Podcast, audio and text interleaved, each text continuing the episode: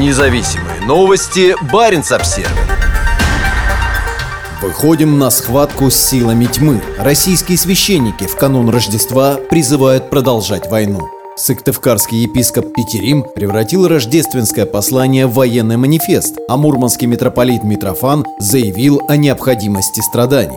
Российские священнослужители в канун православного Рождества выступают с провоенной риторикой. Обращение к прихожанам, в которых высказана поддержка войне в Украине, опубликовали мурманский митрополит Митрофан и сыктывкарский архиепископ Питирим. Обращение Питирима было размещено на сайте епархии вечером 5 января. Незадолго до этого президент России Владимир Путин объявил режим прекращения огня, сделав это якобы по просьбе главы РПЦ Кирилла Гундяева. Питирим не только призывает прихожан молиться о победе российской армии, но и обличает Европу, заплутавшую во тьме, а Владимиру Путину приписывает божественную силу. Когда наша великая родина в опасности, снова встает на ее защиту прославленный в веках русский солдат. И снова ему нужно победить не только оружием физическим, но и крепостью веры, духовной стойкостью при единомыслии, единодушии со всем народом Отечества Российского. И тогда Россия, а точнее Святая Русь, спасется сама и выведет из тупика все человечество, заплутавшую во тьме Европу, которая в безумии спешит к своей кровавой катастрофе, умножая смертоносное оружие на земле. Уже одно плотское царит там, исчезает все духовное. Мы должны оправдать судьбоносные для всего мира пророчества наших святых о русском народе, о русском вожде, которого будет бояться и сам Антихрист. Пусть благоухание великого праздника даст нам ощущение братства друг к другу, сыновства к матери церкви и России. Пусть это торжество преодолеет внутреннее разделение в обществе. Да воцарится в нас Господь и соединит в единую мощную и крепкую силу в противостоянии вражде, ненависти, насилию, проявления нацизма и фашизма. Да усилит Господь, родившийся ныне в Вифлееме, нашу соборную молитву и дарует радость победы нашей Родины в наступившем году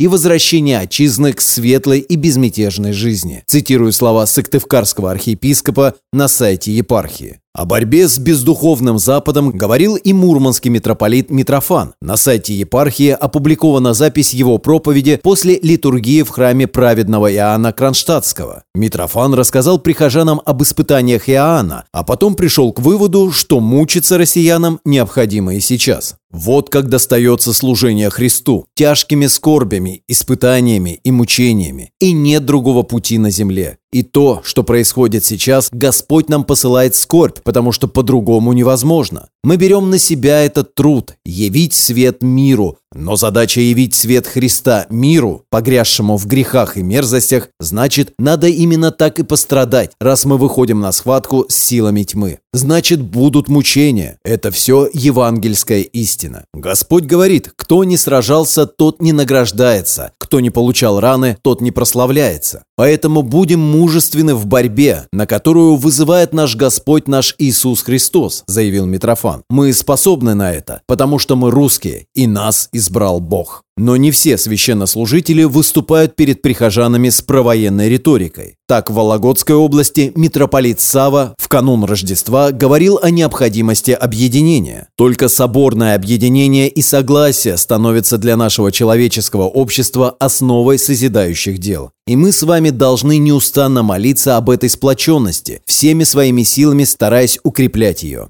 Давайте же в нынешний светлый праздник вместе познаем всей глубиной сердца и разума, что именно к этому единению и призвал нас родившийся в Вифлееме Господь, говорил священник в обращении, опубликованном 6 января. Отметим, что Русская Православная Церковь официально поддерживает российское вторжение в Украину. Эту позицию не разделяют отдельные священники.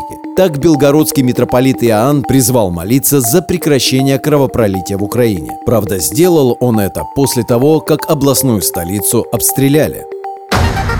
Независимые новости. Баренц-Обсервер.